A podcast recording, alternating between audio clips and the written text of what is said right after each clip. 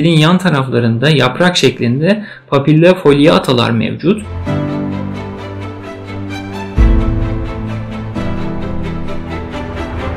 Kana karıştı. Farmako şu anda neredeyim? Kinetikteyim. Ve transfüzyon. NG'yi taktın, kan gördün, endoskopik tedaviye geçiyorsun.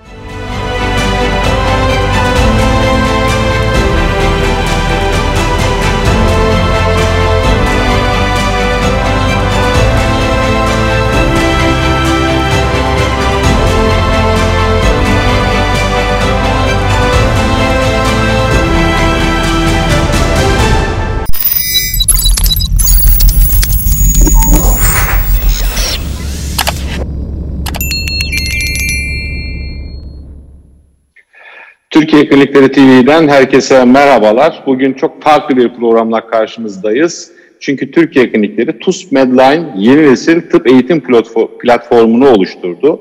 Ee, bu platform e, tabii ki çok fazla yeniliği de içinde barındıracak bir program. Bu, pro, bu platformla ilgili aslında birçok e, zaman zaten burada yayınlarımızı yapacağız ve e, bunların ayrıntılarına gireceğiz. İşte etkinlikler var, soru bankaları var, ders notları olacak e, kamplar olacak, vaka kampları, soru kampları, konu kampları olacak. Bunların hepsine daha sonra detaylıca değineceğiz. E, sadece şöyle söylemek lazım, yani kısaca ifade etmek gerekirse TUS Medline yeni bir, genç bir platform ama Türkiye kliniklerinin tecrübesini arkasına aldığı için, o tecrübeyle oluşturulduğu için şu anda TUS Medline belki de e, bu e, sektörün en e, köklü kurumu niteliğinde taşımış olacak. Tabii ki TUS Medline'da sadece dersler, sorular değil. TUS'a nasıl hazırlık yapılması gerekir? Farklı açılardan, sosyal açılardan neler gerekir? Bunlara da değineceğiz. Bugün ilk konuğumuz doçent doktor Yalçın Günal.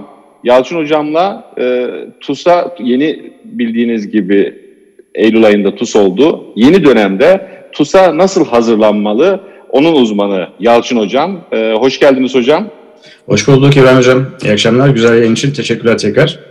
Ee, şimdi tamam TUS'la ilgili dersleri TUS Medline'dan izleyecekler ama bir taraftan da insanların bir plan program yapması lazım. Ee, tıbbiyeler biraz analitik düşünürler. Planı programı yaparlar. Ben es- hep planı programı yapardım ama çok uygulayamazdım. Ama uygulanabilir bir programın e, muhtemelen sizden ipuçlarını alacağız. İlk evet. giriş olarak neler söylemek istersiniz? E, tıpta uzmanlık sınavına yeni dönemde nasıl bir program yapılması gerekir? Öncelikle şöyle söyleyelim. Hani bir önceki sınav bitti. Artık hani o sınavla ilgili herhangi bir şey arkadaşların düşünmemesi gerekiyor. İyi veya kötü. Eğer kötüyse zaten hani orada kalmamaları lazım. Ee, önemli olan şey bulunduğunuz yerden ileriye nasıl gidebileceğinizi, bunun için altyapı oluşturabilirsiniz. Her öğrenci 6 yıllık bir tıp eğitimini aldı. Tıp doktoru sonuçta. Bunun üzerine TUS ayrı bir çalışma e, platformu, daha doğrusu ayrı bir e, çalışma sistemi gerektiriyor. Her şeyi bilmeniz gerekmiyor. Benim öğrencilerime söylemiş olduğum basit bir söz var. TUS her şeyi bilenlerin değil, gerektiği kadar bilgiyi bilenlerin ve sınavda bunu hatırlayanların sınavıdır derim ben. E, dolayısıyla da e, başlıca baktığımızda e, kişiler ya da öğrenciler aslında bize eğitim sistemi içerisinde e, bir bilgiyi nasıl belleğe almamız gerektiği ya da e, nasıl kalıcı hafıza atabilmemiz gerektiği ile ilgili ipuçları çok verilmiyor. Açıkçası işin öğrenme fizyolojisine girdiğimiz zaman hani e, kısa sürede belleği çok çabuk aktifleştirebiliriz ama uzun sürede belleği aktifleştirebilmek için belirli e, teknikleri kullanmak her zaman için avantajlıdır.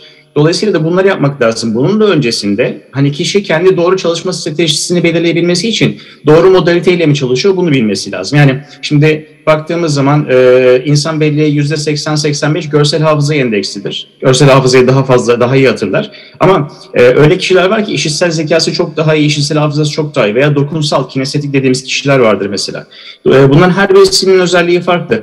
Bu özelliklere göre çalışmayı kişinin kendisine hedef belirlemesi lazım ve en başta yapacağı şey de şu, önceki sınav bitti. Artık onunla ilgili iyi veya kötü bir şey düşünme. Eğer bir sonraki sınavı hedefliyorsan yeni bir sayfa aç ve çalışmaya başla. Görselsen ona göre çalışacaksın. İşitselsen ona göre çalışacaksın. Dokunsalsan ona göre teknikler var. Onlara göre çalışacaksın. Bunlardan bahsedeceğim kısaca bu şey içerisinde. Ee, olumsuzluklardan uzak durmaları gerekecek. Yani geçmiş başarısızlıklar üzerine bana en çok sorulan soru şu. Hani zaman içerisinde tuz koşulu yapıyorum. Çünkü zaman içerisinde öğrencilerim danışıyorlar. Ee, geçmişteki e, deneyimleri ya da geçmişteki başarısızlıklarına bakarak hocam diyor ben diyor işte 30 puan, 35, 38 puan, 42 puan alıyorum diyor. 45'i bir türlü geçemedim. Benden herhalde olmaz ben pratisyen kalacağım. Diyorum ki pratisyen kalmak kötü bir şey değil. Eğer istediğin buysa tamam. Ama e, hayalini yatan bir uzmanlık var mı? Var hocam diyor. Mesela derma diyor veya plastik cerrahi diyor veya işte başka bir branş söylüyor.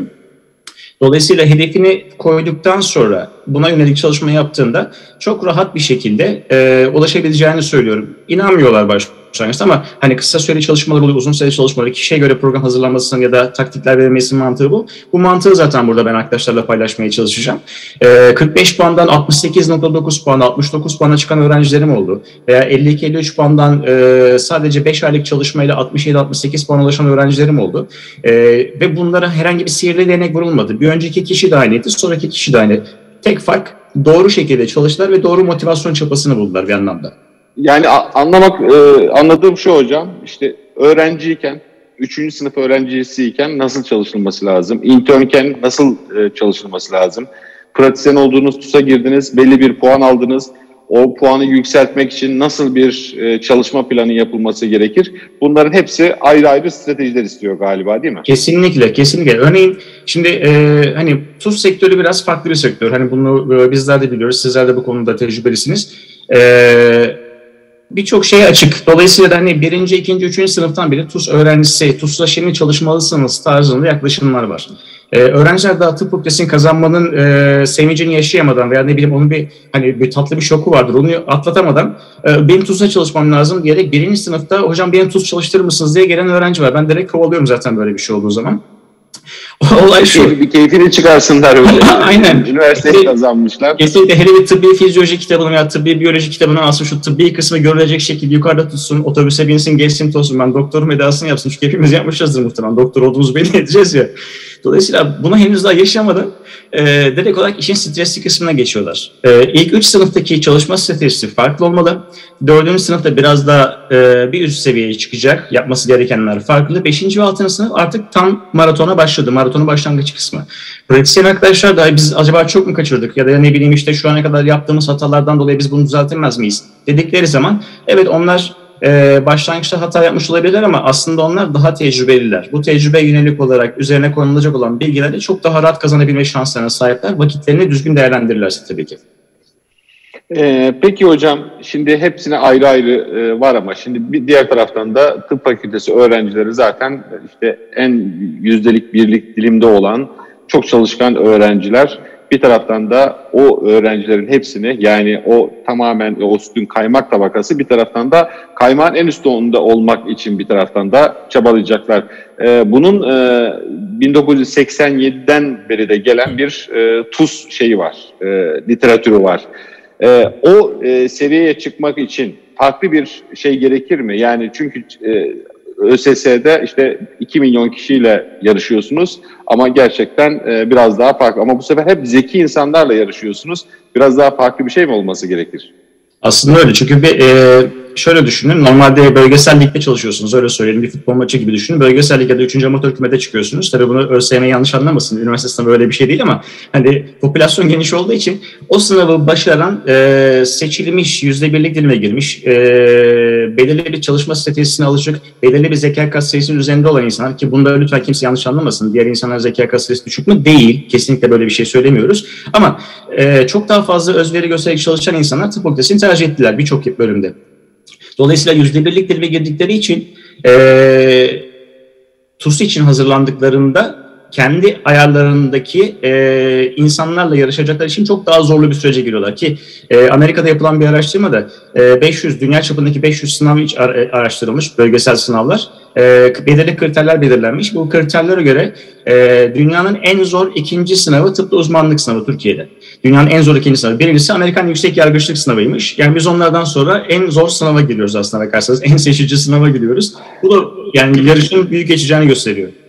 Peki e, isterseniz şöyle girelim. Normalde tabii ki planı söyleyeceksiniz ama önce en sık yapılan hatalardan biraz bahsedebilir miyiz? Yani tıp öğrencilerinin, hekim arkadaşların TUS'a çalışırken yaptığı en sık hatalardan bahsedebilir misiniz? Ee, en sık hata bir kere e, başkalarıyla kendilerini kıyaslamak. En sık hatalardan bir tanesi bu. Başkalarıyla kendilerini kıyaslamak. Ya hocam işte A kişisi şu kadar saat çalışıyor, 10 saat çalışıyor, e, şu kadar şey 3 saat çalışıyor ama şu kadar net yapıyor. Ben 10 saat çalışıyorum bu kadar yapıyorum. Şimdi e, birinci koşul şu yani ben aynı zamanda üniversitede akademisyen olarak görev yaptığım için araştırmalarla da ilgilenmek durumundayım ki zevk alıyorum açıkçası belirli şeyleri araştırmak, research yapmak. E, çalışma grupları bir kere homojen değil böyle düşündüğümüz zaman. Bunu bir çalışma ortamı düşündüğünüzde. Yani herkesin e, algılama şekli farklı, öğrenme modalitesi farklı, e, olaya yaklaşımı farklı, e, almış olduğu eğitim farklı. E, yani olayı etkileyen çok fazla kriter var. Dolayısıyla bu kriterlerle siz kendinizi başkasıyla kıyaslayamazsınız. Mesela e, ortamda çok fazla insan var. E, sözde danışmanlık adı altında e, belirli taktikler veriyorlar maalesef arkadaşlar ve bunlar için çok fahiş ücretler alınıyor. Bunu görüyorum. E, yani bir kere e, birebir alamadığınız zaman danışmanlığın e, çok bir esprisi olmaz. Çünkü ben ayrı bir bireyim, siz ayrı bir bireysiniz. Ahmet, Mehmet, İrem vesaire herkes ayrı. Dolayısıyla herkesin e, algılama kapasitesi farklı, olayı anlama e, yöntemi farklı. Bunları değerlendirdiğiniz zaman sizin kendinizi başkasıyla değerlendirmeniz son derece yanlış. En büyük hata bu. Kiminle kıyaslayacaksınız? Çalışmaya başlamadan önceki kendi halinizle şu andaki ve sonraki halinizi kıyaslayacaksınız. Hani bu bir anlamda e, kendinizin progresyonunuzu görmenizin en güzel yolu ve bu esas olarak bizi motive edecek olan şey. Motivasyon sıkıntısını bu şekilde çözeriz. İnsanın kendi başlangıçtaki haline göre kademe kademe artış. Mesela e, beyin bilinçaltı sürekli olumsuz çalışır. Her türlü olumsuzluğu yakalamaya meyillidir. Dolayısıyla da hep olumsuz tarafı görür. Mesela öğrencilere derim ki e, ders anlatıyoruz ya işte mesela şey derler işte e, birileri kalkıyor diyor ki mutlaka çalışırken saatte 4-10 sayfa mutlaka çalışmalısınız. 4 sayfanın altına düşmeyin, 10 sayfanın üstüne çıkmayın. Ben hızlı okuyabiliyorsam, algı kapasitem yüksekse o konuyu ben daha önce defalarca çalışırsam ben saatte 30 sayfa da okurum. Dolayısıyla bu bir kriter değil. Sizi kısıtlamaya çalışan her şeyden uzak durun. Çünkü yapabileceğinizin sınırı yok. Beynimizin sınırı yok. Trilyonlarca, trilyon kere trilyon sinapsı olan bir e, organdan bahsediyoruz. Yani bir limiti olmayan bir şeyden bahsediyoruz. Dolayısıyla bu tarz kalıplara sokmak, insanları sadece şekillendirmek ve bunun arkasında açıkçası bazı art niyetler var. Onlar konumuz dışı. E, kişi çalışırken kendi sınırlarını, daha doğrusu kendi limitlerini zorlaması gerekiyor her seferinde, kademe kademe. E, bir bu. Bir diğer önemli hata şu, e, öğrenme modalitesini e, bilmeden öğrenci yani görsel mi görsel ağırlıklı kişiler var. Mesela ben görsel dokunsalım. Görsel ağırlıklı dokunsalım. Yani benim olayı yaşamam lazım, anlatmam lazım. E, okuduktan sonra, çalıştıktan sonra birilerine anlatmak veyahut da hiç kimse olmasa bile kendi kendime konuşmak bile benim için mantıklıdır ama benim o bilgiyi bir şekilde birilerine atmam lazım, satmam lazım öyle söyleyeyim. Ancak bu şekilde daha iyi öğreni, öğrendiğimi hissediyorum ve daha çabuk öğreniyorum. Mesela görsel kişilere bakarsınız. E, mesela arkadaşlar en başta şeyi e, bilmeleri gerekiyor. Kendilerinin e, hangi modaliteye daha yatkın olduklarını ya da görsel, dokunsal veya işitsel hangisinin daha ağırlıklı olduğunu bilmeleri lazım. Görsel dediğiniz zaman e, renk ve ayrıntılar üzerine özellikle e, önem veren insanlardır. Düzenlidirler. E, ondan sonrasında çalışma masalarını, ortamlarını kendileri ona göre ayarlarlar. E, hani birazcık daha titizdirler çalışma ortamı konusunda görsel ağırlıklı olan kişiler. E, gördükleri bir insanın yüzünü unutmazlar. İsimleri belki hatırlayamazlar ama yüzü kolay kolay unutmazlar. Görsel Hocam ağırlıklı... araya gireceğim izninizle. Çünkü biz TUS Medline videolarının hazırlık aşamasında ben de bulundum. Ee, gerçekten o TUS Medline videolarında görsel ağırlıklı olarak verdik. Tabii ki işitsel an, anlatımlarda ses kalitesi olsun, görsel kalitesi olsun. Ee, bu söylediklerinizin aslında TUS Medline videolarıyla birleştirilmesini de e, bir taraftan yapmak isterim. E, görsellerin işte anatomideki hatta sizin e, ders e, eserlerinizde, e, videolarınızda tabii ki onların da önemi var değil mi? Yani e, çünkü tamamen e, yeni nesil e, işte ekrandan öğrenmeye başladık ama ekrandaki görsellik işte e, çala kalem bir e, slide yerine gerçekten özenilmiş e, her e, şekli anlaşılabilir, tablolar anlaşılabilir. Çünkü e, bazı tablolar var mesela TUS Medline videolarında. 10 tane tablonun birleştirilmesinde bir tabloda yapılıyor ve anlatılıyor. Bu, bu anlamda zenginlik katar mı öğrencilere? Kesinlikle katar. Çünkü e, az önce söyledim hani konuşmaya başlarken insan belleği %85 görsel hafızayı belleğe atar. Dolayısıyla ister dokunsal ister işitsel olun görsel olarak görmüş olduğunuz şey akıl, e, beyne çok daha fazla kalır. O esnada etkili bir ders anlatımı veya işte e, ekranın düzgün bir şekilde kullanılması, orada mekanizmaların, animasyonların veya görsel uyaranların fazla olması bilginin kalıcı hafızaya gelmesini inanılmaz derecede kolaylaştırır. Yani mesela bize diyorlar işte hocam biz bu dersi daha önce dinledik işte üniversitede işte herhangi bir yerde ama bu kadar kalıcı olmadı. Neden acaba? Neden? Acaba bizde mi sorun var? Hayır sizde sorun yok. Sadece şu var. Bizler e, veya bizim gibi insanlar e, bu işi profesyonel anlamda kendimizi nasıl geliştirebiliriz dedik. Bizler birçok kaynak ediniyoruz. Birçok kaynağı okuyoruz. Sürekli seminerler veriyoruz. İşte öğrencilerimize aktif iletişime giriyoruz. Bunun sonrasında e, yazmış olduğumuz eserlerde, yapmış olduğumuz eserlerde biz daha iyi nasıl buluruz mantığıyla yaklaşıyoruz. Şimdi TUS Medline'in video ortamını biliyorum, neler olduğunu biliyorum. Çok da güzel bir ekip, çok güzel bir çalışma çıktı ortaya. E, eserler çok güzel.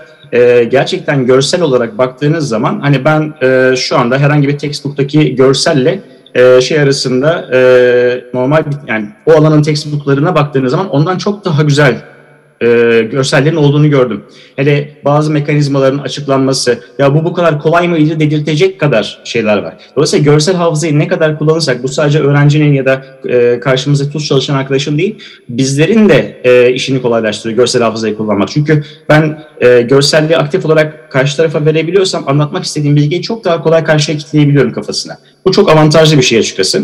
Beraberinde tabii etkili bir e, anlatım, etkili bir e, ses performansı, e, ekranın düzgün bir şekilde kullanılması, önemli yerlerin vurgulanması bunlar hep görsel hafızayı e, belleğe çakan şeyler. Dolayısıyla hani e, bizim RAS dediğimiz bir sistemimiz var, retiküler aktive edici sistemimiz var. Dolayısıyla e, RAS'ı ne kadar düzgün aktive ederseniz, ders başlangıcı ve ders esnasında aktif ne kadar kullanırsanız e, bilginin e, daha eğlenceli bir şekilde sıkılmadan öğretilmesini veya öğrenilmesini sağlarsınız aslında hani bizler işin şovunu veya gösterisini bu şekilde yapan insanlarız. Hani e, bu e, eser sahibi olan arkadaşlar, eser sahibi olan hocalar. E, bu görselliğin haricinde e, işitseller mesela, işitsel arkadaşlar orada kaldım, oraya devam edeyim şimdi. Gene hani siz gene soru olduğu zaman hocam lütfen direkt sorun. Çünkü ben e, konuşmaya başladığım zaman ben saatlerce konuşuyorum. Yani 14 saat 45 dakika konuşmuşluğum var. Ben e, akıcılığı hiç kesmemeye çalışıyorum. Gayet güzel konuşuyorsunuz. Ben de birçok şey öğreniyorum bu sayede. Buyurun, Teşekkür ederim, sağ olun hocam. Şimdi mesela işitsel dediğiniz zaman işitsel arkadaşlar e, mesela şey gö- e, görseller daha çok sessiz ortamı severler. Ama işitseller mesela hafif sesli ortam. Mesela e, barok ritminde özellikle de barok ritminin öğrenme fizyolojisinde pozitif etkisi olduğu gösterilmiştir bilimsel olarak. Makaleleri isteyen, isteyen arkadaşlar PubMed'den araştırabilirler.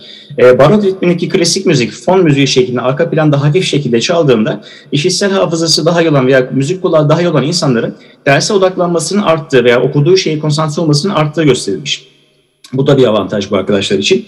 Ee, özellikle sözlü sınavlar işitsel olan arkadaşlar çok daha başarılı olurlar. İşitsel e, yeteneğini daha iyi kullanabilen veya özelliğini kullananlar. Çünkü kendileri çalışırken de sanki olayı yaşarlar ve direkt olarak birisiyle konuşuyormuş gibi. Hiçbir şey bulamazsa o da arkadaşını, o da olmazsa aynanın karşısına geçer kendi kendine konuşur. Hani dışarıdan birisi gördüğü zaman bu kafayı yedi, tıpkı kazanmasıydı falan dedikleri olur bu arkadaşların yurt odasında falan ama hani aslında o işitseldir ve e, öğrendiği şeyi e, daha iyi belli atabilmek için bunu yapar. Mesela tuz çalışırken e, ben görsel dokunusalım anlatmayı da severim. E, bu işitsel arkadaşlar dinleyerek de çok güzel öğrenir. Yani belirli vurguları çok güzel kaparlar ve size aktardıkları zaman da e, öğrendikleri bilgiyi sizin vermiş olduğunuz vurguyu sanki böyle copy paste yaparlar. Dolayısıyla çok güzel öğrenirler. Ee, benim mesela üniversite yıllarımda, e, üniversite bittikten sonra daha doğrusu TUS çalıştığım dönemde ben zon hizmeti Bitlis'e gittim geldim falan. Ondan sonrasında TUS çalıştığım dönemde çok sevdiğim bir e, Can Kuş dediğim bir arkadaşım vardı. E, Evrim, e, şu anda mikrobiyoloji uzmanı. Kulakları çınlasın. Mesela o biraz daha işitsel zekası daha iyidir. Ondan sonrasında birisi anlattığı zaman daha iyi dinler. Biz TUS çalışması için şöyle bir ekip oluşturmuştuk. Ben mesela biyokimya çalıştım. Ondan sonrasında anlatacağım haberleşiyorduk. O geliyordu ve ben gidiyordum. Ben biyokimya anlatarak öğreniyordum. O biyokimya dinleyerek öğreniyordu. Ben fizyoloji anlatarak öğreniyordum. O dinleyerek dinle, öğreniyordu. E, alt üstü ben Ankara Üniversitesi Tıp Fakültesi Fizyoloji TUS'ta kazandım. O mikrobiyoloji kazandı. Biz genel asistanlıkla da arkadaşlarımız devam etti. Hala da görüşüyoruz. Dolayısıyla hani bu tarz body, e, TUS body olması çalışan arkadaşların bu da avantaj. Yani bu win to win muhabbeti. E, başkalarıyla birlikte iyi çalışırlar işitseller.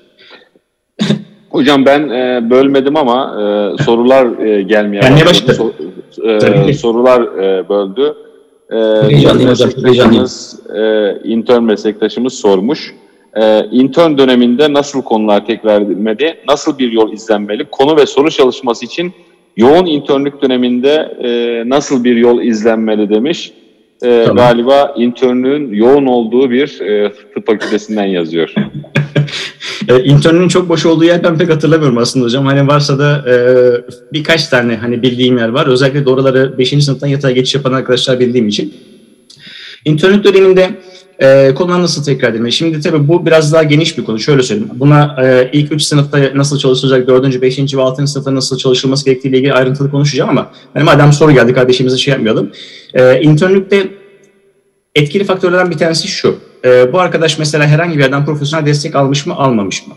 E, profesyonel destekten kastım herhangi bir dershane veya kurumdan ders dinledi mi? Bir var mı? Bu önemli. E, çünkü çalışma stratejisini buna göre belirleyeceğiz. Belirlememiz gerekiyor. E, bunun haricinde normalde benim önerdiğim şey şu. İnternlük döneminde yoğun geçecek. Nöbetler yoğun geçecek. Bu doğru. Gün içerisinde eğer e, staj esnasında veya çalıştıkları bölümde, kürsüde e, şey yoksa hani böyle çok yoğun geçmeyen bir yerse eğer çok yoğun geçmeyen çünkü bütün stajlar yoğun geçmiyor. Yoğun geçmeyenler var. Arada bir iki tanesi çıkıyor. Yoğun geçmeyen bir stajsa e, sakin bir köşe bulup orada çıkmış tuz soruları ve çalışma sorularını gözden geçirmesi gün içerisinde performansını artırır. En azından zamanı boşa geçirmez. Eve geldiğinde dinlendikten sonra da e, konu ve sonrasında soru. Ben genellikle şunu söylüyorum. Mesela sadece konu çalışıyor arkadaşlar. Sadece konu çalışıyorlar. Ya da bir grup sadece soru çalışıyor. İkisi de yanlış. İkisi de yanlış. Sadece konu çalışmak da yeterli değil. Çünkü soru model, soru tiplerini öğrenmiyorsunuz. Sadece konu çalışma, soru, soru çözmek de yeterli değil. Çünkü o soru birebir aynı gelmediği sürece o soruyu yanlış hatırlayabilirsiniz veya cevapları yanlış hatırlayabilirsiniz. Dolayısıyla ideali nedir? Benim her zaman söylediğim şey şu.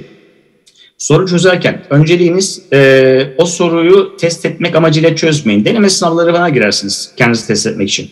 Önce bir konuyu çalışın intern arkadaşlar ve diğer tüm arkadaşlar için söylediğim taktik bu. Ee, örneğin diyelim ki kardiyovasküler sistemi çalıştınız. Örneğin fizyo, kendi branşımdan başlıyorum. Kardiyovasküler sistem fizyolojisi, histoembriyosunu çalıştınız. Kardiyovasküler sistemi konusunu okudunuz.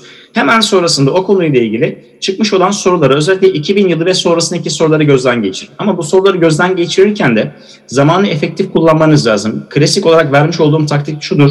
Diyorum ki soruların tamamını gözden geçirmenizin bir anlamı yok. Yani ilk seferine bakacaksınız tabii neyi, neyi bilmediğinizi bilmiyorsunuz ama e, klasik verdiğim örnek örneğin siklik GMP hangi ikinci haberci sistemi kullanır gibisinden bir şey. Veyahut da işte kalpten bahsettim mesela ne diyeyim. E, işte kalpte e, kalpteki aksiyon potansiyellerisinde platofazın oluşumundan sorumlu iyon hangisidir? Kalsiyum. Şimdi bu e, soruyu bir daha bakmasının ya da bu soruyu bir daha okumasının, bu cevabı bir daha vermesinin öğrenciye katacağı hiçbir şey yok.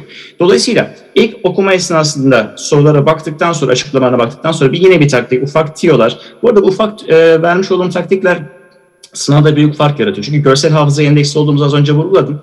Ee, soruları okurken şuna dikkat etsin arkadaşlar. Sorunun ifadesini çizebilirler, altlarına vurgulayabilirler önemli yerlerini. Ama A, B, C, D, E şıkları yani çelgeci şıklar üzerine lütfen herhangi bir işaret koymasınlar. Çünkü kazara yanlış işareti koyduklarında görsel olarak o bilgi belli bir kere gitti. Sınavda eksik çağrışım yaparak yanlış bir şıkka yönlenmesine sebebiyet verebilir. Dolayısıyla A, B, C, D, E şıklarına kesinlikle dokunmasınlar. Açıklamayı istedikleri gibi çizsinler. Önemliyse işaretlesinler, vurgulasınlar. Yanlarına not alsınlar hatta. Bu çalışma şekli. İlk çalışma esnasında soruları okudunuz ya, okudunuz bu e, ben bunu bir daha bakmalıyım dediğiniz veya size bir şey katacağına inandığınız sorular varsa o zaman o sorunun soru numarasını bir e, çembere alın veya bir tik koyun veya bir yıldız koyun. Daha sonraki çalışmalarınıza sadece o sorulara bakın. Bu sizin otomatikman %60, %70 zamanı verimli kullanmanızı sağlar. Mesela internlük zamanın en e, kısıtlı olduğu dönem. Çünkü yoğun stajlar geçiyor. E, konuyu okuduktan hemen sonra Hatta mesela çok geniş konular, atıyorum nefroloji okuyorsunuz veya hem, e, hematoloji okuyorsunuz. Hematoloji Derya Deniz. Hematolojide e, belirli başlıklar içerisinde e, ana başlıklardaki konuyu çalışıp onunla ilgili soruları çözmek de yine bir avantaj. Bu şekilde de çalışabilir. Temel olarak bu yapılması lazım. Ve yine dediğim gibi kesinlikle pes etmemek gerekiyor. Çünkü çok zorlu bir süreç bu. E, hızlı bir süreç. E, nöbetlerde mümkün oldukça uyuması çalışıyor. Diyeceksiniz ki abi sen hiç nöbet tutmadın mı? Tuttum. Hatta bizim genel cerrahide 14 nöbetimiz vardı. Ee, Eskişehir Osman Gazi Tıp Fakültesi mezunuyum. Eskişehirliyim. Ee, dolayısıyla yoğun geçtiğini ben de biliyorum. Hani onların geçtiği yollardan geçtiğim için. Bir de hani bir parantez açacağım ufak bir şey. Ee, sizlere fikir veren ya da işte e, danışmanlık verdiğini iddia eden veya danışmanlık veren insanlarla lütfen şuna dikkat edin. Bir, bu insanlar doktor mu? Çünkü tıp doktoru olmayan bir insanın size TUS hakkında konuşması kadar boş bir şey ben düşünmüyorum. İki, bu insanlar sizin geçtiğiniz yoldan geçmişler mi? Yani TUS'a girmişler mi? Ve TUS'u kazanmışlar mı? Yani TUS pozitifler mi? Bunları düşündükten sonra, bu olayları bildikten sonra ve bir bakacağınız şeyde acaba e, TUS konusunda yeteri tecrübeye sahip mi bu insan? Ya da bana bir şey verebilir mi? Bunlara baktıktan sonra ancak o kişilerin tavsiyesine dikkat edin. Şimdi e, sektör çok kirli bir sektör. Bu hani oralara girmeyeceğiz ama e, birçok farklı şey var. Örneğin şöyle bir şey geliyor. Bir arkadaş geldi. Hocam ben iki yıl birisinin e, X e, kişisinin tavsiyesiyle A'dan Z'ye bütün konuları bir yılda çalıştım. Bir yılda sadece bir tekrar atılmış. Peki ondan sonrasında e, sonra e, işte abi ikinci seneye girdiğimiz zaman e, senede 6 ayda bir tekrar attım. E ondan sonrasında e, sınava yakın bir daha tekrar atmaya çalıştım yetişmedi abi. Aklıma da hiçbir şey kalmadı 45 aldım. Dedim normal. E sonra ne oldu? Abi bir daha gittim oraya. Güzel yapmışsın aferin sana dedim. Şimdi olay şu. Bir kere öğrenme stratejisinde şöyle bir şey vardır. Bir bilgiyi bir kere çalıştığınız zaman kısa belli hemen bu sorunun üzerine şunu toparlayayım. Ee, kısa süreli bellek ve uzun süreli bellek. Hemen mekanizmasına bahsederseniz kısa süreli, süreli bellek dediğiniz zaman glutamat dediğimiz nörotransmitter beyinde gider. NMDA ve AMPA reseptörlerine bağlanır. Bir eksteyici postnaptik potansiyel oluşur, EPSP oluşur ve bu kalıcı hafızaya henüz daha gitmez. Yani e, birisinin telefonunu aldınız veya birisiyle etkilendiniz, affedersiniz telefonunuzu alabilir miyim dediniz. Evet verdi, telefonu aldınız hemen kaydetmezseniz 3 dakika sonrasında telefon gider. Dolayısıyla o kısa süreli bellek. Uzun süreli bellek dediğimizde ise yine aynı nörotransmitter var işin içerisinde. Glutamat var. Hazır bir kısa da fizyoloji dersi anlatmış oluruz böyle ama olsun. E, glutamat var. Glutamat gidiyor. NMDA reseptörüne bağlanıyor. Bu sefer NMDA reseptörü nitrik oksit dediğimiz bir nörotransmitteri tetikliyor. Nitrik oksit yaralanma ömrü 6 saniye kadar olan bir nörotransmitter. Dolayısıyla çok e, hızlıca yıkılıyor. Tekrar yıkıl, e, tekrar yapılması lazım. Dolayısıyla tekrar tekrar göre gitmesi gerekiyor. Glutamat, NMDA, nitrik oksit döngüsü sürekli döndüğü zaman siz kalıcı hafızaya bilgi atmaya başlıyorsunuz. Bunun anahtarı ise doğru zamanda atılacak olan tekrar. İntern arkadaşlar mesela yeni bir bilgi öğrendikleri zaman e, o bilginin tekrarını en azından o gün öğrendikten sonra bir hafta sonrasında bir kez daha tekrar etmeleri gerekiyor. Bir hafta aşağı yukarı bir hafta bir bilginin kalıcı hafızaya girebilmesi için o gün çalışıldıktan sonra en, e, en geç bir hafta sonrasında sonrasında bir ay sonrasında sonrasında üç ay sonrasında tekrar edilmesi lazım. Bu güzel bir sistemdir. Ve yine şu da var. İnternette aslında bir avantajları da var arkadaşlar. Şimdi poliklinikten ayrı olarak düşünmesinler. Örneğin dahiliye polikliniğinde çalışıyorlar ya da genel cerrahide çalışıyorlar. Vakaları var. Ee, vakaya girdi, çıktı. TUS için farklı bir metottur. Bunu birçok klinisyen abimiz, arkadaşımız da söylerdi bize. O vakayla ilgili bilgileri açıp bakın. Örneğin e, ne, dahiliye stajındasınız, nefroloji e, hastanız var. Böbreğin anatomisini bir açıp bakın okuyun. Hızlıca. Zaten az çok belli bir birikiminiz var. Üzerine histosunu, embriyosunu, fizyosunu şöyle bir bakın. Çok basit söylüyorum. E, fizyo, histo, embriyosunu yaklaşık olarak bir saatte tekrar edersiniz. Böyle bir şey olduğu zaman. Çünkü her şeyi öğrenmeyeceksin. Her şeyi öğrenmen gerekmiyor. Üzerine e, buradaki patolojisini öğren. Hemen patoloji notlarını gözden geçir. O e, şeyle ilgili. Ve kliniğini zaten kafada not tutuyorsun. Onun üzerine de yapacağın şey şu hangi ilaçlar kullanılmış, hangi mekanizma bozulmuş da bu hastalık oluşmuş, tedavide neyi vermişiz. Al sana güzel çalışma stratejisi. İnternette ve stajyerlikte aslında yapılabilecek çok güzel bir taktiktir bu hocam. Hocam e, bir e, sorumuz daha var. Daha doğrusu daha sorular gelmeye devam ediyor ama tamam. onu da okuyayım ben. E, Muhammed Taşar'dan gelmiş. Hocam önümdeki sınavda yerleşip yerleşmeyeceğim belli değil. Tercih yapacağım. Bu sürede vakit kaybeder miyim? Ne yapmamı önerirsiniz? Yeni mezun müstafi bir hekimim. Şöyle söyleyeyim, e, yerleşip yerleşmeyeceği belli değil diyorsa muhtemelen hani e, yani arada Tam devre, emin değil galiba. E, muhtemelen hani puan çünkü bir de şey var bu tercihlerde şöyle bir olay vardır. E, bir önceki sınavı sınavdaki tercih e, puanıyla herkes referans olarak yazar ama e, ben şey diye söylerim. E, TUS'ta e, kazanacağı garanti olan tek kişi, istediği yere geleceği, geleceği e, garanti olan tek kişi TUS birincisidir derim. E, çünkü TUS hatta bir sınavda e, o arkadaşımız da belki duyuyordur ya da dinliyordur. E, TUS 8. ya da 9. olan bir arkadaştan bahseder. İsmini hatırlamıyorum şu an. E, tabii çok yüksek bir puan alıyor. TUS 8. oluyor ve tek tercih yapıyor. Tercih yaptığı yeri de söyleyemeyeceğim çünkü kim olduğu bilmiyor. Efsanedir bu arkadaş. Tek tercih yapıyor. Kendisi de güveniyor ama sınavda e, 74-75 puanla açıkta kalıyor. Çünkü onun tercih ettiği yeri TUS birincisi yazıyor ve tek kişilik kadroya gidiyor. Dolayısıyla e, bunun tam tersi de var. 50.1 puanla bir önceki sınavda e, 90'lı şey 2002 2003 sınav olsa gerek. 90'lı yıllarda e, 69 puanla Cerrahpaşa Genel Cerrahi kazanıldı. Bir sonraki sınav merak edip bakmıştım kaç puanla girildi diye. Kimse yazmamış. Birisi 50.1'li puanla yazmış, o girdi. Yani ya tutarsa demiş tutmuş. Dolayısıyla tercih sebebidir. Bu arz talebe e, benzer. Dolayısıyla tutup tutmayacağı belli değil. Şu anda yapacağı şey şu. Sınav geçti. Tercih dönemi geçti. Muhammed kardeşime benim tavsiyem şu. Eğer e, beklediği bir yer gelmeyecekse, gelmeme ihtimali varsa, yüzde on bile olsa gelmeme ihtimali varsa ben şunu tavsiye ederim. Şu anda yapabilecek daha iyi bir şey var mı? Bence yok. Sistemli bir şekilde oturup tuz çalışmaya başlasın. Bir şey kaybetmez. En kötü ihtimal ne kaybeder? e, günde 5-6 saat veya 8-10 saatlik bir çalışma için harcayacağı zamanı başka bir şeye aktaramamış olur ki bence bu geleceğine yönelik olarak yapacağı yatırım için e, çok da büyük bir bedel değil. Tavsiyem şu, e, programını yapsın. Kaç puan aldığını bilmiyorum. E, programını yapsın. Vereceğimiz tavsiyelere yönelik olarak. O program doğrultusunda şimdiden çalışmaya başlasın. Sanki sınavda kazanamadığını düşünerek yapsın. Kazanırsa eyvallah. Kazanmazsa ben zaten hazırdım bir sonrakine hazırım diyecek. Sınavda burada başarılar diliyorum kardeşime de.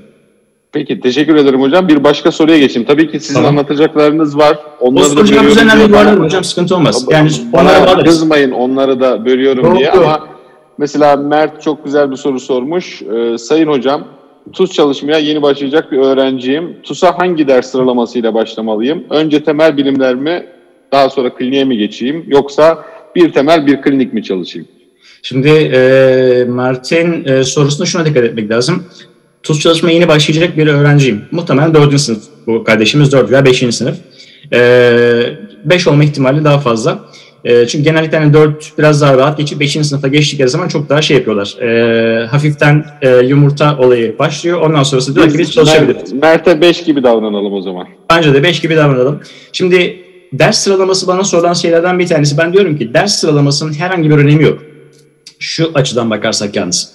Ee, temel bilimleri komple bitirdikten sonra kliniğe gitmek bir taktiktir. Bu bir yoldur. Ee, veyahut da e, temel bilimlerle klinik bilimleri e, korele ederek, birleştirerek çalışmak yine bir yoldur. Şimdi dönem 4 olsaydı farklı şey söyleyecektim ama dönem 5'ten itibaren artık biraz daha TUS küçük stajlar almaya başladıkları için TUS'a yönelik çalışacaklar. Dolayısıyla tavsiyem şu, temel bilimlerde e, başlangıç olarak benim tavsiyem şu, eğer TUS'a yeni başlıyorsa henüz biraz daha ısınma turu olarak düşünüp e, fizyo histo embriyo ile başlamasında fayda var. Fizyolojiyi çalıştıktan sonra üzerine e, şimdi klasik olarak söylediğimiz söz sağlam bir fizyoloji bilgisi ve üzerine sağlam bir patoloji bilgisi sınavda yaklaşık olarak 100 tane soru yaptırır. Fizyoloji artı patoloji. Çünkü bunu birleştirdiğiniz zaman fizyopatolojisi ve kliniğe geçişiniz çok daha kolay olur.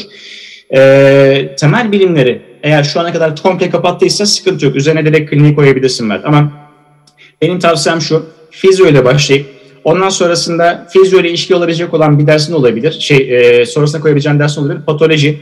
Fizyoloji artı patoloji bitirdiğin zaman zaten kliniğe daha yatkın olacaksın. Ondan sonrasında istediğin dersi çalışabilirsin. Ha, şöyle bir tavsiyede bulunabilirim. Yani klasik olarak mesela işte hani bu işi ciddi olarak parayla yapan insanlara söyleyeyim. Şundan sonra mutlaka şunu çalışmalısın tarzında söylenir. Böyle bir şey yok. Ee, neden yok? Onu da söyleyeyim. Örneğin sen genel cerrahi sana soğuk gelen biraz. Genel cerrahi bir türlü ısınamıyorsun ama patolojiyi çok seviyorsun. Ben sana çalışmaya genel cerrahiyle başlayacaksın dediğin dakika sen tuz çalışmaktan soğursun. Dolayısıyla ben derim ki patolojiyi seviyor musun? Çok seviyorum hocam. O zaman patolojiyi çalış. Sonra üzerine genel cerrahi koyalım. O zaman zaten ısınacaksın. Çünkü genel cerrahi içerisindeki konuların çoğu patolojiyle örtüşecek. Tam tersi de bunun için geçerli. Ee, mesela hani sıralama çok önemli değil ama şunları tavsiye ederim. Örneğin biyokimya e, çalıştıktan sonra pediatri çalışmak daha kolaydır, daha eğlencelidir. E, çünkü pediatride metabolik hastalıklar var. Biyokimyanın konusu biyokimyadan metabolik hastalıklara geçmen çok daha konudur. Ama başlangıç düzeyinde fizyolojiyle başlaman çok daha iyi olur diye düşünüyorum. Sonrasında bir temel bir klinik ders çok daha iyi olur. Sıkılmazsın çünkü çalışırken. Ee, peki bir başka soru var. Ee, Tabii ki. Hocam e, hocam istifa ettim diyor. Ee, bu TUS'ta 50 civarı alacağım. Yoğun bir çalışmayla önümüzdeki sınava 70 üstü alabilir miyim diyor hocam. Ç- vereceği performansa bağlı.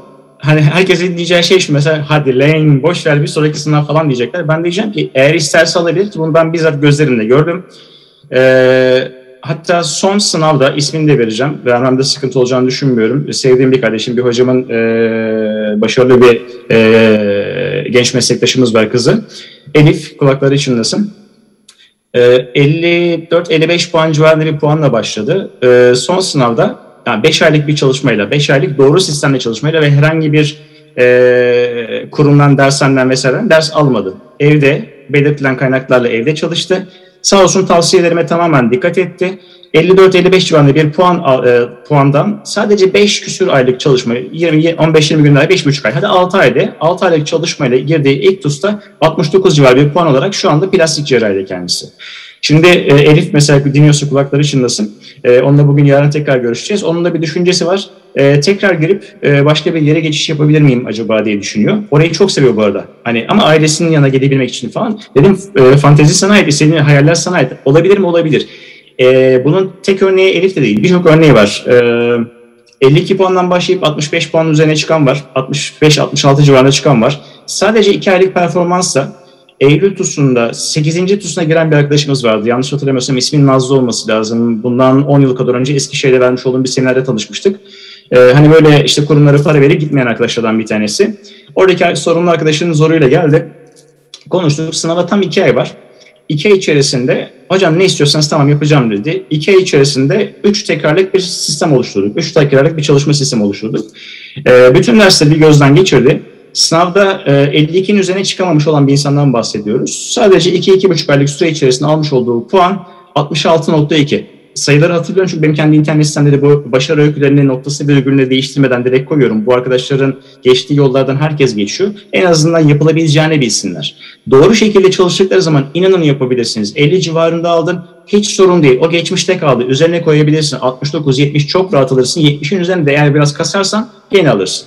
Yeter ki stres yapma yapabileceğine inan. Ben inanıyorum yapabilirsin.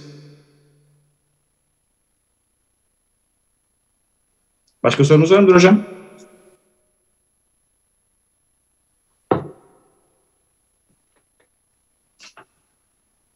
Ee, şimdi hocam e, biz diğer taraftan sizin e, çalışma programınıza da devam edelim. Uyku ile ilgili soracağım.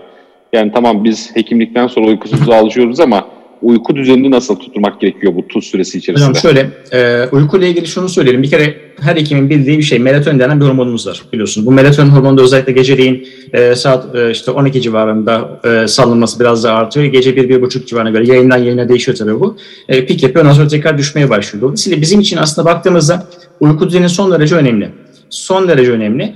Eee bunu sağlamanın yolu şu. Şimdi çalışırken hepimizin kullandığı şey mesela ben de bol bol kahve içen bir adamım şu anda olduğu gibi sürekli kahve içiyorum veya işte çay veya belirli kafein tüketimimiz fazla. E, mesleksel artık bağımlılık diyorum ben buna. E, uyku düzeni oturtabilmenin yolu şu.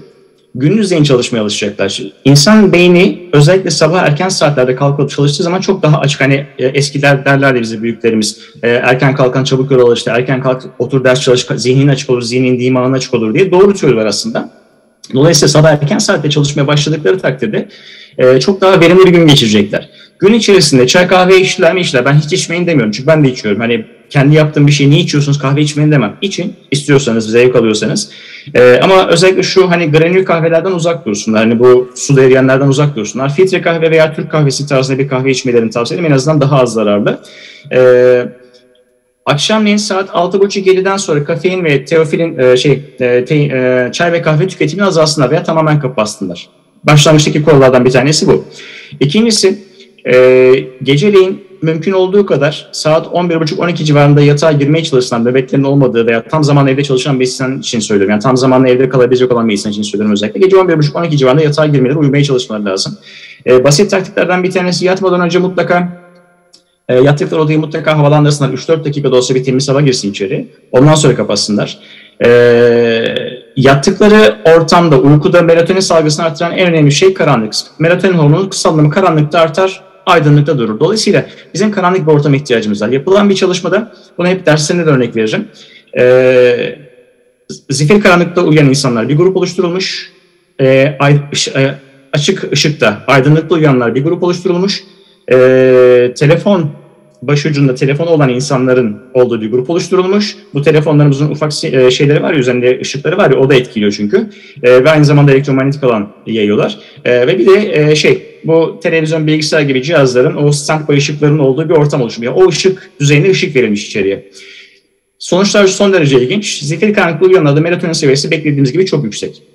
Aydınlıkta uyanlarda melatonin seviyesi dipte, Diğerlerinde ise neredeyse dibe yakın vaziyette. Dolayısıyla siz karanlıkta uyusanız da eğer yattığınız odada telefonunuz varsa ya geceliğin uykunuzda telefonla konuşmuyorsunuz. Kapatın telefonunuzu veya da başka bir odaya koyun. Bulunduğunuz odada o bulunmasın. Çünkü bu sizi doğrudan doğru uyku kalitenizi etkiliyor. E, veyahut da bilgisayarınız veya televizyonunuzun standby yanıyorsa o standby'ın artı bir özelliği var. Malum ekonomik olarak da e, herkes e, cebini düşünmek zorunda. Çok ciddi elektrik tükettiği ortaya çıkmış. Onu da bir araştırmışım. Hadi canım bu kadar yakmıyordur falan demiştim ama yakıyormuş. Geceleyin yatarken mesela fişi çekin. O ışıklar bile sizin melatonin seviyenizi dibe vurduruyor. Sizin için önemli olan şey melatonin seviyenizin yüksek olması.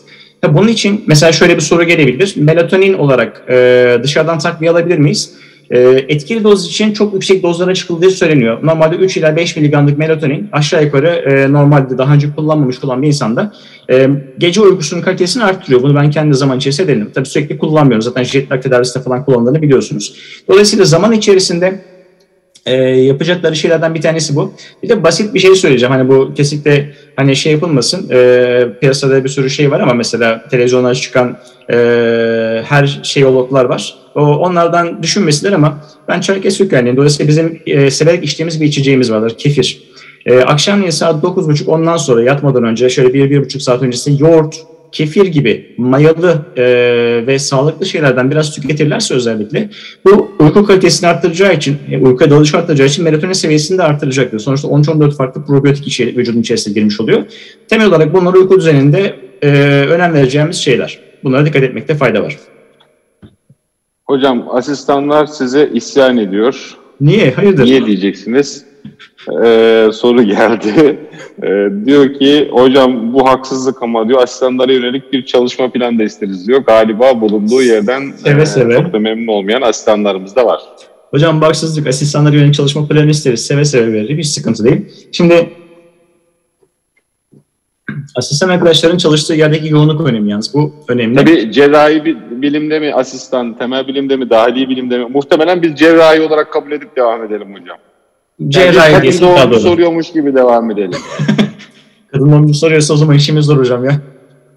Ee, işin şakası bir yana. Ee, nöbet yoğunluğuna göre tabii sonuçta bu birazcık değişecek. Ee, nöbet yoğunluğunda da yine asistan olan arkadaşların bir avantajı şu. Ee, bir kere kafalarında başarısızlığı ortadan kaldırırsınlar. Çünkü zaten bir kere kazandınız bu sınavı. Bir kere kazanmış olduğunuz bir sınavı tekrar kazanamamanız için hiçbir sebep yok. Sadece engelsizsiniz. Eğer ben abi yapamayabilirim, çok yoğunum şu olur. Sen daha önce de yoğundun. İnternken de yoğundun. Ee, veya stajyerken de yoğundun. Veyahut da zorunlu hizmete gittin o zaman da yoğundun. Nasıl o dönemde oturup çalışıp kazanabildiysen asistanken de çalışabilirsin. Ha asistanda asistanlık bölümünde dış faktörler var mı? Var. Hani herkes rahat bir yerde asistanlık yapmıyor. Mobbingi yapan var veya e, senden senin kıdemliğin e, kendisine yapılmıştır bir mobbing. O da kardeşim geldim ben de seni izliyorum deyip maalesef meslektaşlarımız arasında çok sık olmamakla birlikte tabii cerrahi branşları parantez içerisinde soru işareti koyuyorum. E, bu tarz şeyler var. Şimdi bütün bunları düşündüğümüzde e, asistanların nasıl çalışması lazım? Bulunduğu yere göre değişiyor dedik ama e, yine eğer öncesinde bir e, profesyonel destek aldıysa, herhangi bir kurumdan ders vesaire dinlediyse, ellerinde kitaplar varsa klasik olarak şu e, pazarlama stratejisinden uzak durmak lazım. Mutlaka yeni kitap alın. Yok böyle bir şey arkadaşlar. Yani sonuçta e, Guyton bile bu kadar sık şey değişmiyor. Yani e, textbookları biz düzenli olarak takip ediyoruz. Arkadaki kütüphanem, diğer e, evimdeki kütüphaneme baktığı zaman bir sürü kütüphanede kitabım var. E, Guyton'ın muhtemelen bütün serileri elimdedir. Yani benim öğrencilik yıllarımdan olan Guyton'dan itibaren. Dolayısıyla hani bir textbook'tan diğer textbook'a çok majör bir değişiklik olmadığı sürece en fazla iki ya da üç konu değişir bilgi. Dolayısıyla e, bu kadar geniş bir şey içerisinde, bu iki üç konu içerisinde TUS'ta size bu sorunu denk getirebilme şansı çok çok zor. Ha gelirse de abi hediye edin gitsin. İki tane soru gitsin veya üç tane soru gitsin. Dolayısıyla e, görsel hafızada da önemli olduğunu düşünürseniz siz sınavı kazandığınız e, dönemde düşünün. Okuduğunuz kitaplar, kaynaklar eğer anladıysanız, onu okumaktan zevk aldıysanız lütfen kaynak değiştirmeyin. O kaynaktan bakın. Ama içinizde ufacık bir ukde bile varsa çalışırken ya bu bana yani yeterince net yaptırmadı ya da ben bu konuyu anlamadım ya bu kitap bana çok ağır geldi diyorsanız bir dakika bile düşünmeden farklı bir alternatif düşünün arkadaşlar. E, doğru kaynaktan çalışmak önemli. Şimdi e, çok soru yakalamak değil önemli olan şey. Çok soru yakalarsın. Gayet'in çok soru yakalıyor. Bütün soruları Gayet'inle yakalarsınız arkadaşlar. Hatta son sınavda yakalayamazsınız. Son sınavda iki tane sorunun net e, şey Gayet'in de referansı yoktu. E, önemli olan şey o kitapta Gayet'in yaka- e, şey, o, o kitapta tüm referansları, tüm sorulara referans vermek değil o kitabın akıcılığı içerisinde o bilginin ne kadarını sizin alabildiğiniz veya size ne kadarını verebildiği bir anlamda. Dolayısıyla sizin yapacağınız şey e, memnun olduğunuz kitaptan çalışmak. Yine klasik olarak söylediğim şey. E, önce konu, sonrasında onunla ilgili çıkmış sorular. Tercihen 2020 e, 2000 soru 2000 sınavı, 2000 e, Nisan ve sonrasındaki sorular. Bölüm bölüm. Solunum sistemi çalıştın, hemen sorusunu çöz. Kardiyovasküler sistem çalıştın, hemen sorusunu çöz. Önemli olan bu. Çünkü amacın orada öğrenmek, kendini test etmek değil. Soruları çözerken test etmiyorsun, dene, e, dene, e, denemiyorsun. Orada amacını öğrenmek istedin. Öğreneceksin, geçeceksin. Az önce soru taktiği olarak söyledim. Önemli soruları işaretleyeceksin. Sonraki zamanlarda boş vakitlerine sadece onlara bakacaksın. Bulduğun her vakitte, her fırsatta. Eline bir tane cebine koy, cebine koy şeyi, soruları veyahut da fotoğrafını çek çalışan şeylerin. Cep telefonundan boş bir vaktinde incele. Hani bu tarz bulduğun her vakti değerlendirmen lazım. Şimdi e, goy goy çok tatlı gelir. Yaparız. Hepimiz yaparız. E, ama çalışırken de özellikle tuz çalışırken de aklımız hep farklı şeyler yapmak ister. Oturup televizyon seyredersiniz. Saçma sapan programlara bakarsınız. Ya ben sabah şekerlerini seviyorum tuz çalışırken ki böyle bir saçmalık yok yani benim için. E, nefret ederim böyle programlardan. E, bundan 15-20 yok. E, kaç 20 yıl önce yaklaşık olarak böyle bir şey seyrediyordum. Dolayısıyla kaçak e, dövüşürdük. Ee, çalışırken dikkatinizi toparlamaya ilgili bazı taktikler vereceğim. Mesela asistan arkadaşlara da yine tavsiyem şu buldukları her fırsatta özellikle şu 20-25 dakikalık boşluklar yaratabiliyorlarsa kendilerine 20-25 dakikada bir kenara kaçsınlar veya evde çalıştıkları dönemi efektif geçirsinler. Gün içerisinde belki çok yoğun olacak. O zaman şunu düşünsün. İki arada bir de olmaz. Hem tatile gidip hem ders çalışamaz. E, iş yerindeki işini bitir, işin bittiği gibi eve gel. Evet çok yorgunsun eminim buna inanıyorum. Ama eve geldiğin zaman bir düşün al, bir şey atıştır. Sonrasında hedeflerini gözünün önüne getir. Nerede olmak istiyorsun? Onu gözünün önüne getir. Ondan sonra oturup çalış. Çalışırken de yorgunluğunu bahane etmeye gerek yok. Yorgunsun buna kesinlikle katılıyorum ama 25 dakika ders 5 dakika moda olacak şekilde çalışmakta fayda var. 25'e 5. Bunu biz Pomodoro tekniği diyoruz. Daha doğrusu ben buna aslında kendi ismimi vermeyi düşünüyorum. Günal tekniği diye ama birisi benden önce bir e, ismini koymuş. Pomodoro tekniği demiş. 25 dakika ders 5 dakika moda. Bunun mantığı ne? İnsan belli e, odaklanma, konsantrasyon üzerine kurduğunuz zaman e, bir havuz etkisi var. Mesela derse girdiğiniz zaman, ders anlattığınızda veya hocalarınız size ders anlattığı zaman dersin başlangıcı, sonu yaklaşık olarak 50 dakikalık bir süre düşünün. Bunun bir eşik altı değer vardır, bir eşik değer vardır. %100'de başlarsınız, yaklaşık olarak e, dersin ortasına doğru bu e, eğrinin altına doğru düşer. Ondan sonra tekrar yukarı doğru çıkar. Dolayısıyla havuz etkisi dediğimiz etki dersin bir ilk e, 5-10 dakikası ve son 5-10 dakikasını çok iyi hatırlarsınız. Arası uçar çünkü esnada öğlen ne, yiyeceksin, akşam ne nereye gideceksin, üstüne ne giyeceksin, işte ne bileyim kimle buluşacaksın, telefondan ne yapacaksın, şurada birçok şey reklam girer araya. Bunun için bu süreyi kısalttığın halde 25 dakikaya düşürdüğün zaman eğri altında kalan bu e, şey e, eşik değer altında kalan kısım azalır. Dolayısıyla kalıcı hafızada çok daha efektif bir şekilde çalışmaya başlarsın. Ki tavsiyem şu 20-25 dakikalık boşluklar yaratmaya çalışın kendinize. Yani tek asistan değilsinizdir diye umut ediyorum. Yani o kadar da olumsuz olmaması lazım artık e, şeylerin. E, o dönem içerisinde... E, hocam şunu da söyleyelim isterseniz. Çünkü asistanlık ortamında sonuçta hastane ortamı e, var, e, ev ortamı var. Yani çalışma ortamı, ev ortamı var.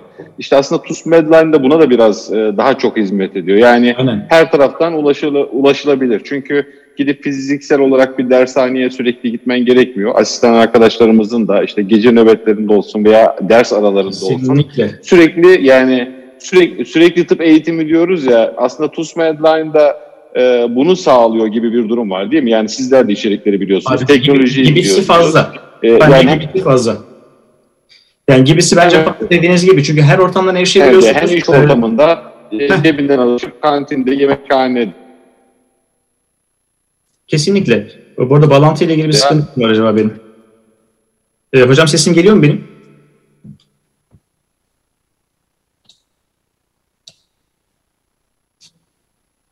Sesiniz geliyor Yalçın Hocam.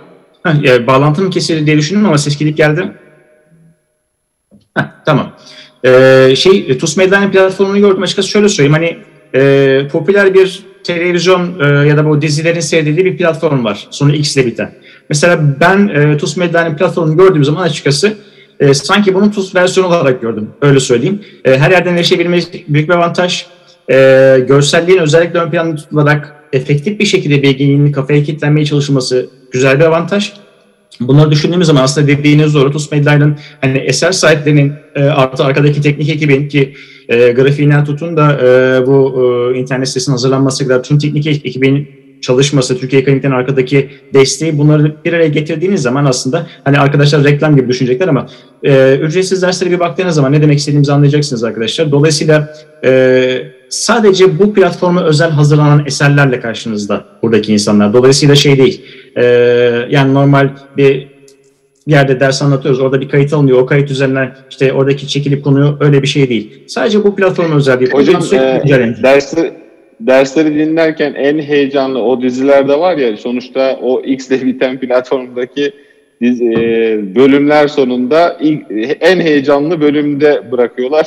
Sizlerde de der, eserlerde de öyle bir ders en heyecanlı bölümde bırakıp bir sonraki bölüm atlamak gibi bir durum var mı? Valla ben kendi e, eserlerimde öyle bir şey yaptım. Evet bu kısma geldik arkadaşlar. Şimdi 5 e, dakika adenozin reseptör blokaj molası diyorum. Bir de piyasada uygulayabilirsiniz bu tarz esprileri. Bunlar mesela sık kullandığım şeylerdir benim. Adenozin reseptör blokaj molasınca gidin bir çay kahve için bir şeyler için anlamı. Çünkü e, çaydaki e, teofilin ve e, kahvedeki e, kafein e, adenozen reseptörlerini bloklar. Bu da kişinin uyanık olmasını sağlar. Ders esnası uyanıklığı artırır. Hadi bir 5 dakika adenozen reseptör blokası, blokaj molası veya az sonra bakın burada çok ne varmış, bakın burası çok önemli deyip ama reklamlardan sonra deyip bir ara verdiriyoruz. Dolayısıyla hani dersleri Yani- anlatırken de Dizi izler gibi dizi izler gibi ders izleyecekler herhalde hocam. Aslında öyle ben e, şey belki komik gelecek ama ben kendi e, şey sunumlarımı veya işte kendi eserimi diyeyim e, kendi e, sunmuş olduğum eseri ben oturup zaman zaman seyrediyorum çok da eğleniyorum. Vay ben burada bir çünkü e, kendi esprilerimizin üzerine espriler koyup çünkü bu arada yapmış olduğumuz esprilerin de belli bir amacı var. Bazen e, konu çok boğucu geldiği zaman orada dikkati özellikle dağıtmak isteriz. E, bazen de e, orada vermiş olduğumuz bilinçaltı subliminal mesaj vardı. Şimdi bu tarz işle uğraşan insanların hepsi demeyelim ama hani benim tanıdığım ve birlikte e, çalışma şansım olduğu e, bu platformun içerisinde eser sahipleri e, subliminal mesaj ve NLP metotları veya hipnoterapik dil kodlarını e, iyi kullanabilen insanlar. Dolayısıyla da hipnoterapi dediğiniz zaman, e, karşı taraftaki e, hipnoterapik kalıp dediğiniz zaman öyle bir şey söylersiniz ki karşı tarafa e, bilgiyi e, çok güzel bir şekilde farkında olmadan belleğe yerleştirirsin. Ses tonuyla yerleştirir. Mesela internette falan işte Arcus, Saccus, Sulcus, Membranus diye başlarım şarkı söyleyeyim. İnternette falan düşmüştü bir ara. Şarkı söylersiniz ya millet gıcık olur, sinir olur ama gıcık olsa da, sinir olsa da çok da sevse aslına bakarsanız ben amacıma ulaşmış olurum. Çünkü ben limbik sistemi aktiflemiş olurum. Veya seminer, e, o şeyde mesela dizi platformunda baktığım zaman aslında limbik sistemi de dolaylı olarak aktifliyor. Çünkü kişi eğleniyor. E, heyecan duyduğunuzda, korktuğunuzda veyahut da çok sevindiğiniz bir olay olduğunda onunla ilgili bir şey unutmazsınız kolay kolay. Mesela e, kız arkadaşlarımız hiçbir şey unutmazlar. E, var ya sen işte 8 yıl önce şöyle şöyle bir şey vardı. Şunu şunu şöyle yapmıştın, bunu bunu böyle yapmıştın. Hatta üzerine şöyle bir bütün seceriyi dökerler. Çünkü ciddi bir hafızaları var. Ama artık nasıl bir duygu yoğunluğu yaşamışlarsa 8 yıl önce dakikası saatini hatırlayabildikleri bilgi aynı şekilde aslında baktığınızda derslerde de bunu kullanabiliyoruz. Yani o e, şekilde hazırlay- hatırlayabiliyorsunuz. Bilgiyi öyle bir vermek lazım ki veyahut da öyle bir belleğe çakmak lazım ki karşınızdaki insan o istemese bile alsın. Hatta bir seminerde e, bir hocamıza da bana da benzer şeyler olmuştu. E, çok sinirlenmiş arkadaş. Bu öyle ders mi anlatılır, şöyle mi olur, böyle mi olur? Arada geldiler. Hocam şunu şöyle şöyle dediniz, bunu böyle dediniz, bu böyle olur, bu böyle, bu böyle mi anlatılır? Sonra durdu ama ben ders anlattım dedi. Dedim tamam ama hocamıza ulaştık. İşin içine limbik sistemi katıyoruz ki biz e, açıkçası ben eğleniyorum yani bu şeyi e, ders anlatmaktan zevk alıyorum. Konuşmaktan zaten zevk alıyorum. Hani e, anlatım veya bilgiyi paylaşabilmek güzel bir şey. Bütün bunları düşündüğünüz zaman bu platformda açıkçası e, benim fikirlerimle de örtüşüyor. Çok da güzel oluyor diye düşünüyorum. Ki asistan arkadaşların da her ortamdan ulaşabilme şansları var. Bence çok iyi olur. Yeni bir sorumuz var galiba Ee, hocam. bir başka soru daha var. Ee, çünkü sorular geliyor. Tamam. Merhaba hocam, ben de TUS çalışmaya yeni başlayan bir 5. sınıf öğrencisiyim. Merak ettiğim şey en geç ne kadar zamanda tüm konulardan ilk çalışmamı bitirip sadece tekrara odaklanmalıyım. Yani tüm konuları ne kadar süre içerisinde e, bitirmeliyim dedi. Ben burada bir ekleme yapayım. Zaten platformda da e, en kısa zamanda en etkili bir şekilde tüm çünkü tüm eser sahipleriyle böyle bir e, görüşmemiz oldu. E, siz ne dersiniz? Yani bu ne kadar bir süre olması lazım tekrara geçmesi için? Aslında şöyle söyleyeyim. Ee, mesela şimdi sevgili kardeşimiz sormuş olduğu sorudan ben direkt olarak yanlış olan şeyi söyleyeyim. Yanlıştan şöyle söyleyeyim daha doğrusu. Ee, tuz sektöründeki insanların nasıl yanlış şekilde yönlendirildiğini söyleyeyim. Bir kere bütün konuları bir kez bitireyim ya da mesela şey hocam ben bütün kitapları bir kere çizdim. E şimdi ikinci tekrara başlıyorum. Aslında sen ikinci tekrara başlamıyorsun. Yeniden sıfırdan çalışmaya başlıyorsun. Çünkü bir, e, ders çalışmaya vermiş olduğunuz süre çok uzun oluyor. Genellikle bir hafta 10 gün veriyorsunuz bir kitabı veya bir konuyu çalışmak için. Çok uzun bir süre. O kadar sündürmenin, sakız gibi uzatmanın bir anlamı yok. Diyorum ki bu şekilde çalıştığınız zaman mesela ama hocam bana böyle dediler. Peki diyorum çok basit bir soru soracağım size diyorum. E, bütün konuları bitirdiniz. 11 farklı branş. Bütün kitapları bitirdiniz. Şimdi normalde senin çalıştın, çok da güzel çalıştın. Peki 11. ayın sonunda 12 her, her birisine bir ay verdiğini düşün. Aşağı yukarı bir ay verdiğini düşün ki bunu yapıyorlar. Genellikle bir ay falan veriyorlar. Sen son dersi çalıştıktan sonra ilk dersi çalışmanın üzerinden yaklaşık 11-12 ay geçiyor. Peki senin bu bilgiyi hatırlayabilme şansın var mı? Ben sana söyleyeyim. Neredeyse %30'un %40'ını ancak hatırlarsın. Ne kadar efektif çalışırsan çalış. Çünkü bilgi doğru şekilde çalışmadı. Yani ilk çalışmamı bitirmek diye bir durum yok. Öncelikle bunu söyleyeyim. Ee, ikili salto, üçlü parende, üçlü takla falan gibisinden sistemler de çıktı. Bu benim e, önermiş olduğum, kendim geliştirdiğim, algoritmasını almış olduğum bir sistem vardı ki kursiyerlerimize de veya işte e, izlen eğitim alan arkadaşlara veya diğer arkadaşlara da ben bunu zaten söylüyorum. E, bu tuz koçluğu açı, açısından baktığınız zaman bir bilginin kalıcı hafızaya girebilmesi için klasik olarak söylerim hemen çalışılmasından sonra bir hafta, sonra bir ay, sonra üç ay sonra tekrar edilmesi lazım. Yani oturacaksınız, bir program hazırlayacaksınız veya bununla ilgili program da var internette. Reklamını yapmayacağım, kendi program ama reklamını yapmayacağım. Ee, bir hafta sonra, bir ay sonra ve üç ay sonrasında oturup bunu çalışmanız lazım. Dolayısıyla siz bu şekilde çalıştığınızda bir, çok daha verimli çalışıyorsunuz ki dediğim daha yaklaşık olarak 15. günde anlayacaksınız. Neden anlayacaksınız? Siz e, oturdunuz çalıştınız. Normalde bahsetmiş olduğu şekilde, kardeşimin bahsetmiş olduğu şekilde çalıştığınız zaman bu bilgiyi 12. ayda tekrar edecek ve okuduğu zaman hiçbir şey hatırlamayacak. Peki ne olacak? Hemen parantez açıyorum. Hemen şu bilinçaltı çalışmaya başlıyor. Olumsuz çalışıyor çünkü. Ya işte ben bunu okumuştum. Koskoca bir kitabı bitirdim ama ben bunu hatırlayamıyorum. Bir, Abi ben aptal mıyım diyen arkadaş yok. Dedim estağfurullah böyle bir şey olur mu? Kesinlikle böyle bir şey yok. İki, abi ben yeterince çalışmadım. Yok çalışmış olabilirsin. Doğru şey tekrar etmedim. Doğru şekilde tekrar etmedim. Senin hatırlayamaman normal. Değersizlik hissi başlıyor bu sefer öğrencide veya kursiyerde veya arkadaşlarda, meslektaşlarına. Değersizlik hissi sonrası negatif motivasyon, motivasyon dibe çöküyor.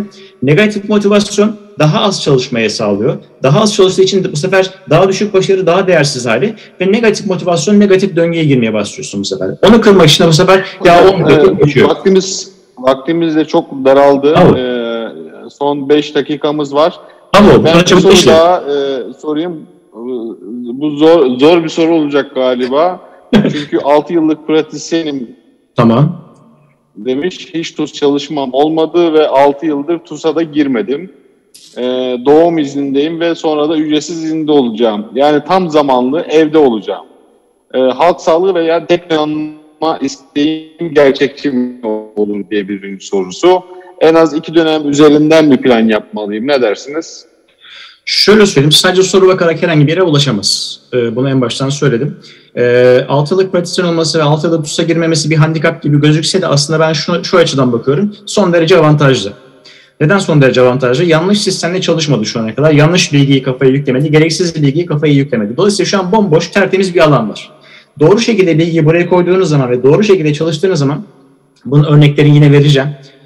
Ee, sonu Adıyaman'da olan bir kardeşimiz vardı. Ee, evlenmiş, ondan sonrasında bebeği vardı. Aynı benzer durumda e, Deni, e, Pamukkale Üniversitesi, Denizli Pamukkale Üniversitesi çocuk psikiyatrisini kazandı. E, bir dönem çalışarak bunu yaptı. E, bebeği doğduktan sonra herhangi bir çalışamadı. Pamukkale'ye geçmek zorunda çünkü eşi de orada. E, o da oraya zorunlu hizmetten gittiği yerden ayrılmak istiyor, oraya gitmek istiyor. E, yani olmazsa olmaz o. E, almış olduğu puan da 48 ya da 49 civar bir şeydi yanlış hatırlamıyorsam yani puanı, başlangıç puanı çalıyordu çünkü bu yaklaşık 9-10 yıl önce olan bir şeydi. Ee, ve sınavda doğru şekilde çalıştı.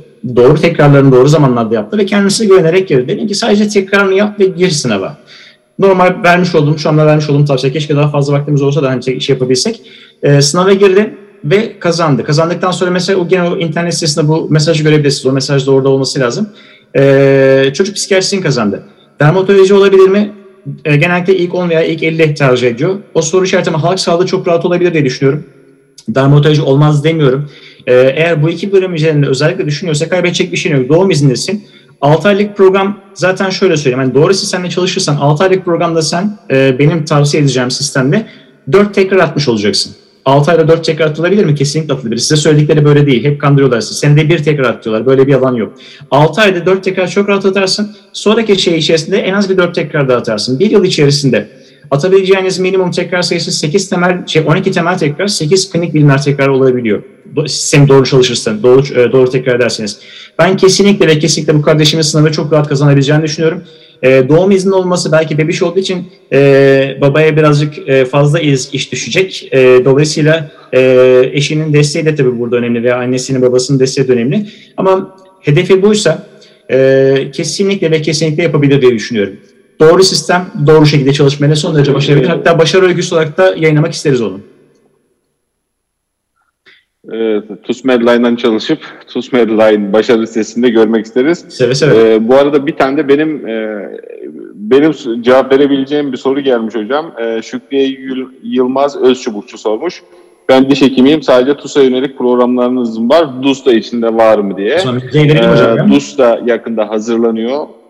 Ee, yani muhtemelen e, bu aralıkta yapılacak e, DUS'a yetişmeyecek ama bir sonraki DUS'a zaten temel bilimlerimizi hocalarımız bir taraftan hazırlamaya başlıyor. Klinik bilimlerde hazırlanmaya başlandı. Bunlarla ilgili de zaten TUS Medline'da bunların da ilanları yapılacak. Ne zaman dersler açılacak. Çünkü biz TUS Medline'ı sadece TUS'a yönelik e, sadece konu anlatan bir şey değil. Tamamen DUS, daha sonra YEDUS'ta e, gelecek. Tamamen zengin içerikli e, tıp öğrencilerinin, doktorların sınava hazırlandığı bir platform olarak kuruladık. hocam çok teşekkür ederim. E, bir saati doldurduk, biraz da geçtik. Programı kapatmak zorundayız. Son olarak son 30 saniyelik sözlerinizi alayım, kapatalım hocam. E, yeter ki kendilerine inansınlar çalışmak istedikten sonra yapabilirler. Her türlü olumsuzluğu silsinler. Hedeflerine odaklansınlar. Birisi bir şey yapabildiyse onlar da yapabilirler. Japonların sözüyle bizi şey düşünmek lazım. Japonlar der ki e, bir işi birisi yapabildiyse e, ben de yapabilirim. Bir işi birisi yapmadıysa ben mutlaka yapmalıyım derler. Bizdeki maalesef bize empoze edilen bilgi şu. Birisi bir işi yapabildiyse ben e, yaptıysa ben niye yapayım? Birisi bir işi yapamadıysa ayol ben nasıl yapayım mantığıyla yaklaştığımız için biz kaybediyoruz. Japon gibi düşünüp Türk gibi yapmamız lazım. Yani işi biz başladık mı devamını getiriyoruz. Dolayısıyla diyorum ki pes etmesinler. Profesyonel doğru destek, doğru yer, doğru sistem bu iş olur. Teşekkür ederiz hocam. Ben teşekkür ederim. Ee, arkadaşlardan birçok soru geldi. Muhtemelen bir sonraki programa aktarmamız gerekecek. O soruları da aktarırız. Tamam. Yeni soruları da alırız.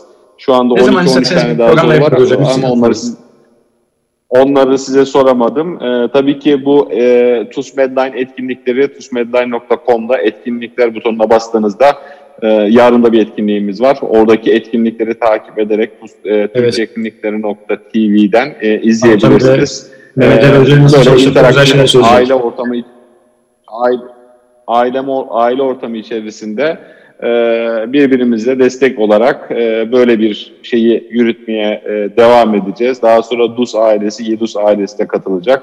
Ders notlarımız hepsi yavaş yavaş Türk çünkü Türkiye kliniklerinin tarzı işte tıp öğrencisinden profesörüne kadar tüm hekim ve hekim adayları ve diş hekimleri bu sisteme bir tarafından tutup kalkındırarak bu işi yaparlar. bu diyelim ki bugün e, TUS TUS Medline'a girdi. TUS'u kazandı. 10 e, yıl sonra doçent oldu geldi TUS Medline'da ders anlattı. O öyle olabilir. Yani genel bir e, döngüye e, girmiş oluyoruz. bu arada tıp bilimleri yarışması vardı TUS Medline'ın şey Türkiye kliniklerinin o da TUS Medline'da devam edecek deneme sınavları. Yani TUS'a en yakın e, deneme sınavları da TUS Medline'dan e, tamamen Türkiye'deki tüm hocaların hazırladığı e, TUS e, soruları, TUS deneme sınavları da TUS Medline'da e, olacak e, diyelim e, ve e, yarınki etkinliğimizde saat e, 7'de başlayacak. Ona da şimdiden buradan e, sizleri davet etmiş olalım. E, hocam da iyi akşamlar diliyoruz. Türkiye Klinikleri TV ve TUS Medline ailesi olarak iyi akşamlar efendim. İyi akşamlar efendim.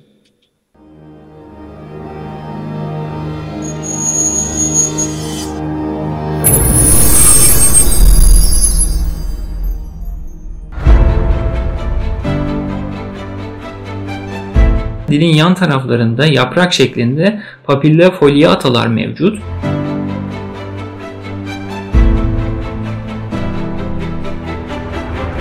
Kana karıştı. Farmako şu anda neredeyim?